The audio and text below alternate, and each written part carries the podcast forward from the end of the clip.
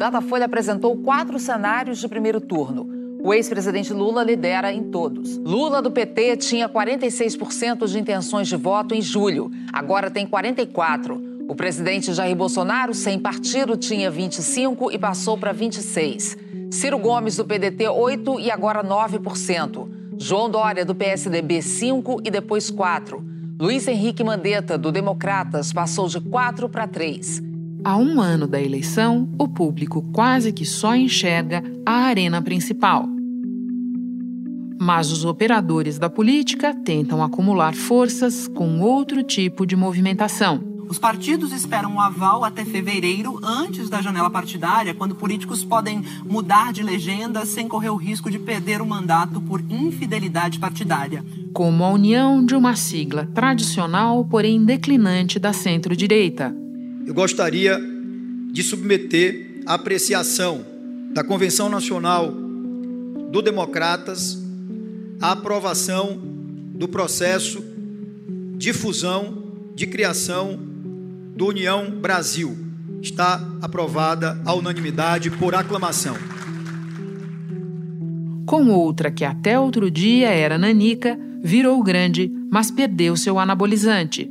E o PSL entendeu de que essa fusão com o DEM, que tem também sua história, poderia perfeitamente harmonizar pensamentos e ideias que a gente possa trazer para a sociedade brasileira um sentimento mais de união moral e e objetivos sociais. Então, é uma soma de inteligência, não é só apenas a soma de recursos. Uma fusão em resposta a outros lances ensaiados no mercado eleitoral. E o PSD também se preparou para ter um candidato a presidente, tem unidade para isso.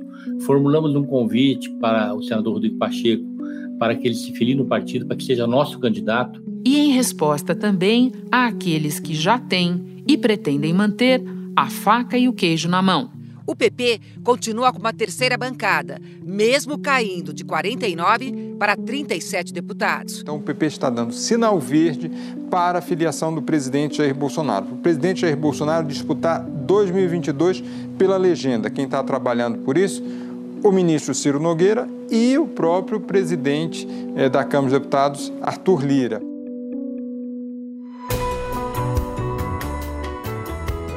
Da redação do G1, eu sou Renata Loprete e o assunto hoje é a fusão PSL-DEM, o lance mais recente de um jogo que se dá no miolo da política brasileira.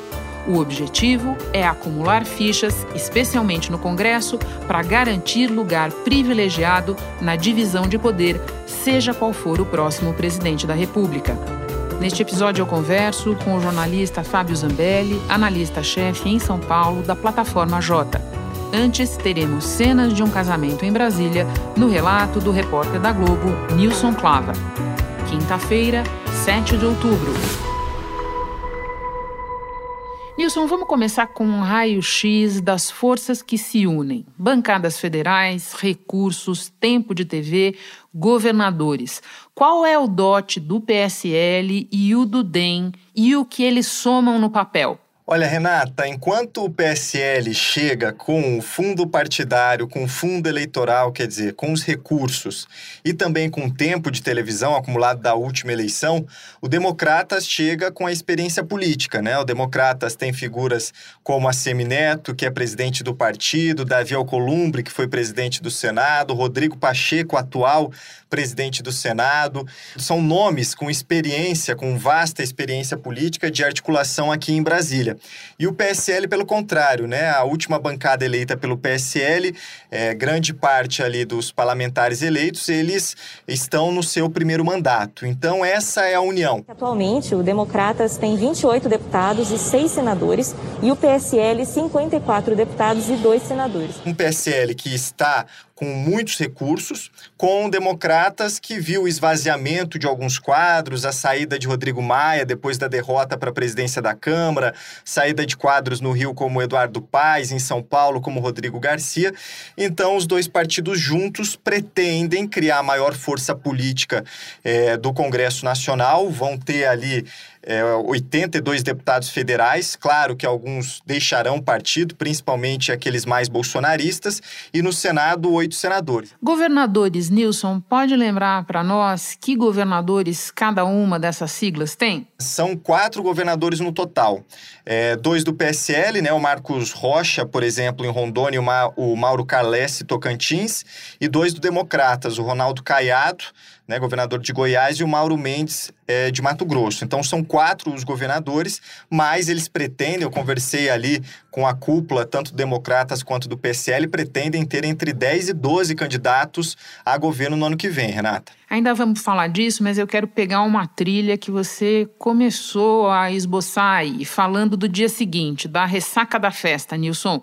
Nós temos alguma estimativa de quanto devem ser essas baixas de cada lado e, inversamente, também do potencial da nova sigla para atrair insatisfeitos com os seus respectivos partidos? É, a movimentação vai ser grande, Renato, e pode começar agora, né? Porque com uma fusão, é, aqueles parlamentares descontentes podem sair. E aí eu conversei, por exemplo, com o líder do PSL, o Major Vitor Hugo, da ala bolsonarista, e ele deixou muito claro ali que os deputados mais alinhados a Bolsonaro, dentro do PSL, devem deixar o partido, estão esperando a definição do presidente da República, que nesse momento tem conversas intensas com progressistas, do ministro da Casa Civil, Ciro Nogueira e estão esperando essa decisão. Mas o Major Vitor Hugo me disse, por exemplo, que ali são cerca de 20 bolsonaristas que devem deixar o PSL. Durante a votação do Democratas, o ministro do Trabalho e Previdência, Onyx Lorenzoni, e os delegados do Rio Grande do Sul se colocaram contrários à junção. Ele se disse muito triste com a decisão, não aprovou, criticou até mesmo é, o abandono dos números 25 e 17. Bom, a expectativa é de que, com o nascimento do União Brasil, pessoas que são mais aliadas ao governo Bolsonaro, como ministros de Estado, deixem o partido que fala em disputar as eleições contra o presidente. O próprio Onix é um deles. Mais conversas de bastidores também mencionam aí a possibilidade de saída da ministra da Agricultura, Tereza Cristina. Em março do ano que vem tem janela partidária, é um momento de muitas mudanças é, de parlamentares entre os partidos, pensando nas suas alianças locais. E o PSL Democratas, agora União Brasil, tem um ativo muito grande a oferecer, né, Renata? Considerado importantíssimo pelos parlamentares, que é o que nós falamos aqui: recurso do fundo partidário, fundo eleitoral e tempo de televisão. Então esperam angariar novos nomes, sim, à sigla. E para encerrar, algo que você começou a tocar também. Quase todo partido, ainda mais a um ano da eleição, tende a dizer que terá candidato a presidente. Lá na frente, a gente sabe, é outra história. Mas por hora, quem o União Brasil oferece? E para governador? Esse foi um discurso, inclusive, usado hoje aqui no, no lançamento né, do partido União Brasil, que ainda precisa ser referendado é, pelo Tribunal Superior Eleitoral, mas eles já colocaram ali, tanto a Semi Neto quanto o Luciano Bivar, que o objetivo do partido é ter candidatura própria. Veja, esse posicionamento de direita, de esquerda, de centro, eu particularmente nunca gostei disso eu tenho que lhe dizer. E ter candidatura própria, como você disse, Renata, significa, antes de tudo, estar numa posição privilegiada de discussão de nomes dessa terceira via para o ano que vem. Quais são os quadros, como você me perguntou? O Democratas vem com quadros como o presidente do Senado, Rodrigo Pacheco, que inclusive foi cortejado ali pelo, pelo Gilberto Kassab, do PSD. Sim. E essa cartada agora do Democratas mais PSL tende a fazer com que Rodrigo Pacheco repense a possível ida ao PSD de Gilberto Kassab, e tem o nome também de Luiz Henrique Mandetta, ex-ministro da Saúde.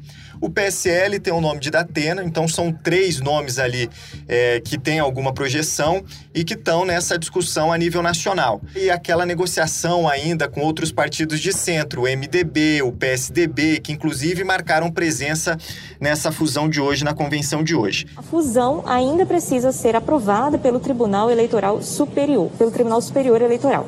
A decisão pode levar aí três meses. A governador tem vários nomes, inclusive, por exemplo, a Semineto, que vai lançar sua candidatura na Bahia. Esse é um nome importante. Eles vão querer no Amazonas é, filial amazonino, que é um candidato experiente também para o governo de lá. Em São Paulo, estão negociando com Geraldo Alckmin, que também é cortejado por Gilberto Kassab, do PSD. É, em Minas Gerais, eles começam a conversar, vendo que o governador Romeu Zema está ali com alguma dificuldade dentro do novo, começam a ter essa interlocução. É, Jean Loureiro, prefeito de Florianópolis, né, que foi eleito na, no último pleito, é um nome que pode vir ao governo.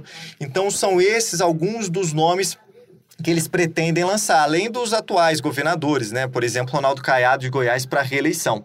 E querem também formar essa maior bancada do Congresso Nacional, porque a gente sabe, né, Renata, independentemente do governo, quem tem a maior bancada tem uma posição privilegiada nessas negociações. Sem dúvida, Nilson, muito obrigada por todas as informações, por praticamente sair da festa de casamento antes de comer o bolo para conversar com o assunto. Bom trabalho para você aí. Obrigado, Renata, sempre um prazer. Hora de falar com o jornalista Fábio Zambelli. Zambelli, muitas movimentações em curso, eu proponho que a gente trate como núcleos de novela. No momento mais animado tem até casamento. Quais são, a seu ver, as principais forças e fragilidades da fusão PSL-DEM? Bom, Renata, eu gosto de fazer uma analogia de partido como empresa de dono. Né? Não é muito comum que uma empresa de dono com essa filosofia de dono, bem sucedida, com faturamento em crescimento e ali um horizonte de expansão, vá olhar para o lado para fazer, por exemplo, um M&A, uma aquisição, uma fusão. Principalmente porque isso significa dividir poder, dividir receita. Esse tipo de estratégia no mundo corporativo serve para alavancar o negócio, ou seja, para evitar que haja perda de faturamento, dar um horizonte mais saudável nas contas para o negócio, que é o que se desenha para essa fusão DEM-PSL no fundo partidário a partir de 23. Esses perdem a alavanca de 2018, que foi o Bolsonaro. Agora, como é que se diz ali no jargão das empresas? É preciso iniciar a consolidação de mercados, né? no caso, os políticos, e atrair talentos, no caso também esses políticos, que fazem a diferença para a empresa, no caso o partido, no médio e longo prazo. É um partido ali que nasce com a pretensão de ser um grande organizador de base parlamentar, de assumir o protagonismo ali no Congresso Nacional, presidir a Câmara, talvez em 2023, por exemplo, sem muita ambição majoritária nacional, mas que tem instrumentos, especialmente recursos, para disputar espaço com outros grandes grupos do que eu chamo de varejo do legislativo hoje, que é o Centrão e o chamado Centro Independente. Diante hoje da diversidade é, de partidos políticos e às vezes ideologias similares, mas fracionadas no Congresso Nacional, havia uma grande dificuldade também de governabilidade e de também trazer para, para o país propostas que sejam mais é, coincidentes, que sejam mais harmônicas. Tem um dado, Renata, que é curioso. O PSL elegeu 90 prefeitos no Brasil.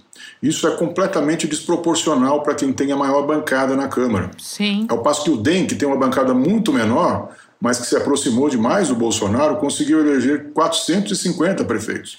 E agora, como se sustenta essa máquina, né? Como uh, se financia essa estrutura, essa capilaridade toda, uh, sendo uma legenda de médio porte no legislativo. Então, essa fusão também serve ao financiamento dessa escala nacional dessas duas legendas.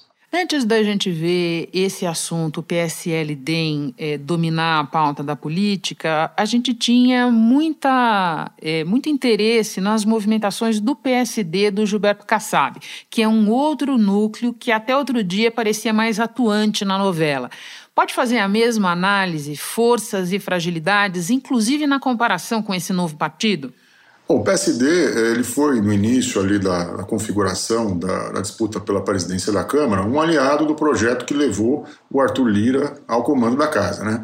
Mas rapidamente o partido sentiu ali que os dominantes nesse consórcio seriam o PP, o PL, os republicanos, que estão alinhadíssimos ali ao Bolsonaro.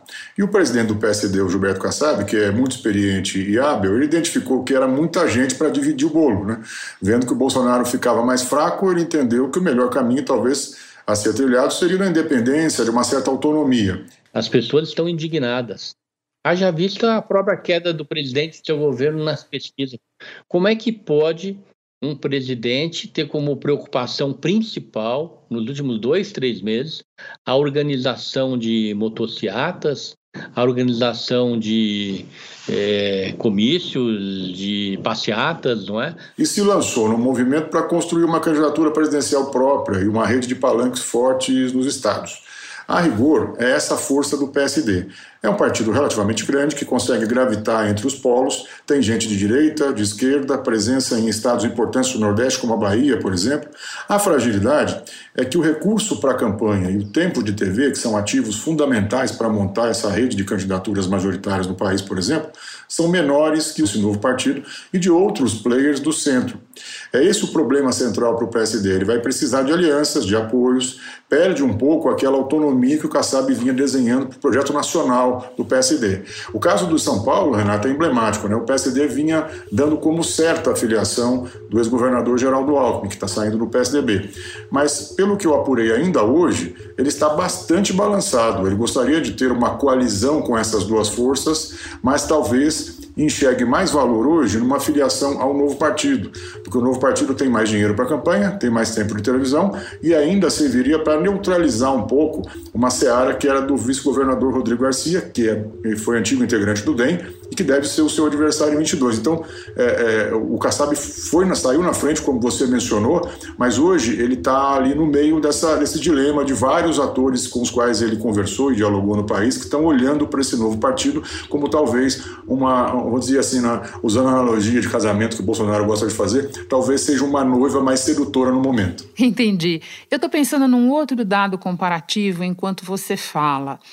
O novo partido talvez tenha alguma dificuldade de se oferecer como uma força que pode operar da mesma maneira num cenário é, Lula presidente ou Bolsonaro reeleito, tá? Só para fazer um exercício de futurologia aqui. Já o Gilberto Kassab não teria nenhuma dificuldade de transitar nesses, nesses dois mundos, né, Zambelli? Exatamente. O novo partido ele faz uma aposta, é um partido de direita, né? Se a gente puder voltar no tempo ali, é aquele PFL dos anos 90. É o PFL que tinha um alinhamento é, muito agudo ao campo da direita, às ideias da direita, é, e muito diferente daquele que foi mais para o centro é, a partir da metade dos anos 90.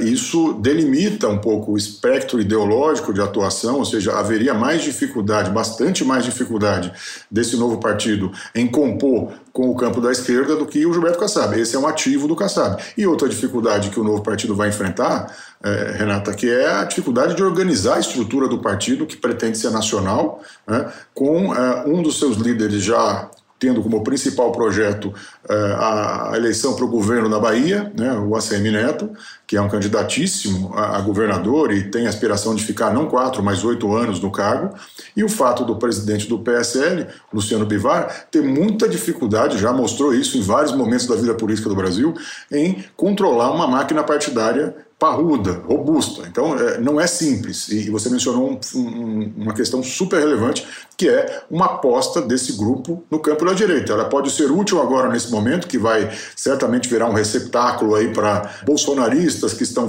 é, em partidos como o PSDB, estão querendo é, integrar uma legenda diferente e, e, ganhar mais espaço no debate, inclusive agora do, do, orçamento, né? É, mas no futuro pode gerar algum tipo de ônus para esse novo partido. Bom, e por fim, eu quero tratar do núcleo do PP, do presidente da Câmara, Arthur Lira, que você acabou de mencionar.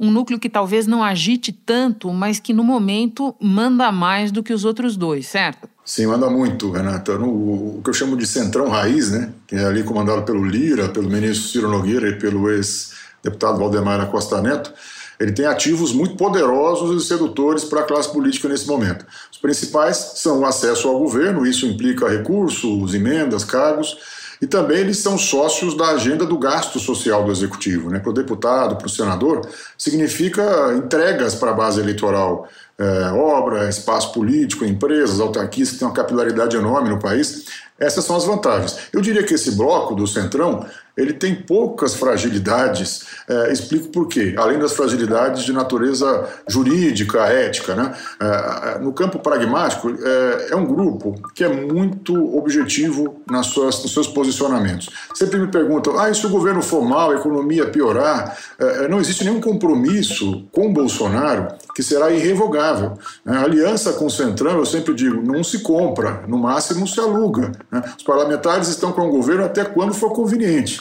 não há pudor nenhum para desembarcar. É o pragmatismo na mais pura acepção da palavra. E é assim que vem sustentando esse modelo desde Roberto Cardoso Alves. Você está deixando claro para nós que o jogo, no momento, é essencialmente parlamentar. Nós sabemos que o Arthur Lira quer ficar mais dois anos na presidência da Câmara. Talvez ele consiga fazer isso agora. Esses outros partidos, notadamente o que está nascendo da fusão, ele quer o mesmo posto, certo? Sim, sim. É, o jogo parlamentar hoje ele é vital para a configuração da governabilidade no Brasil, né, Renata? É, o atual governo tem sido simbólico, inclusive, da relevância do Congresso nesse, nessa construção da governabilidade e na condução da agenda econômica, da realização da economia do país. Né? O nosso modelo de presidencialismo de coalizão ele empodera muito o presidente da Câmara e do Senado.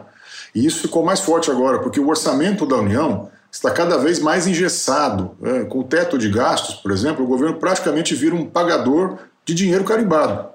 É, a margem para fazer política está exatamente na parte do, do, do, orçamento que cabe aos parlamentares. Aí você vai me dizer que a execução do orçamento é impositiva. De fato, passou a ser impositiva.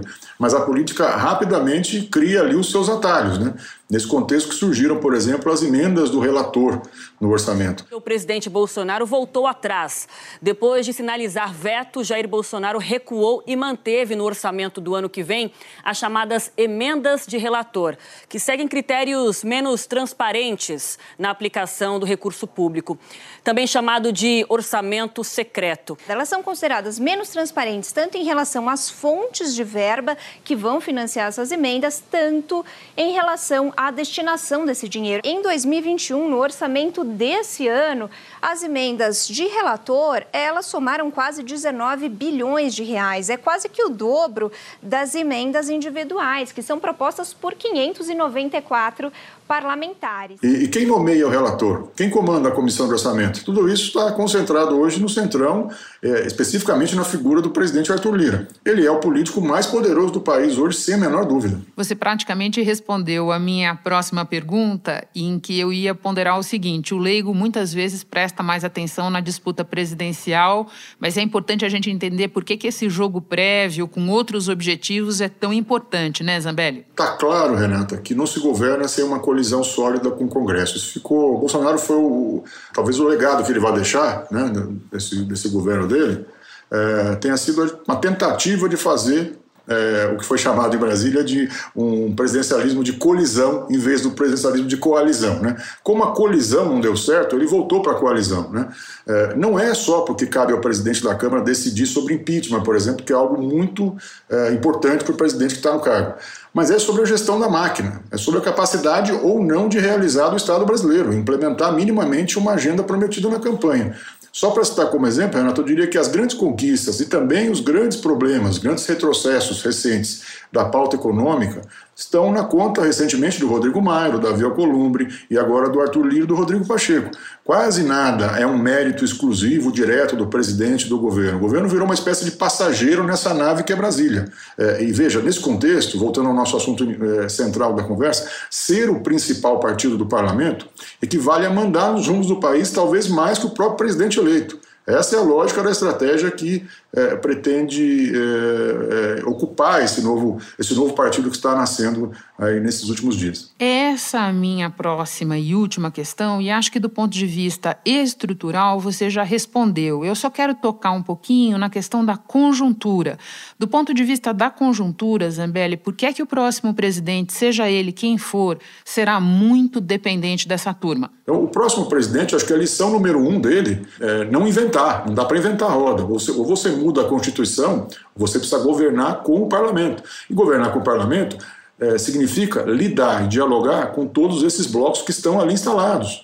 E que é, pode haver renovação em menor ou menor grau, mas esses blocos estão se organizando para manter mais ou menos o que está acontecendo hoje no Congresso. O que eu digo sempre para as pessoas é que tem muita mudança para manter o que está acontecendo no Congresso, que são esses pequenos blocos liderados por pessoas que nós sabemos quem são é, mandando na agenda do país. E o presidente eleito vai precisar chamar essas pessoas e botar na mesa. Né? Não dá para fingir que você vai governar sem diálogo, sem uma interlocução direta com esses caras que estão mandando no orçamento do Brasil hoje. Menos ainda num contexto de crise social dramática, bombas fiscais, polarização política extremada e tudo mais, né? Zambelli, muito obrigada por ter voltado ao assunto. É um enorme prazer conversar com você.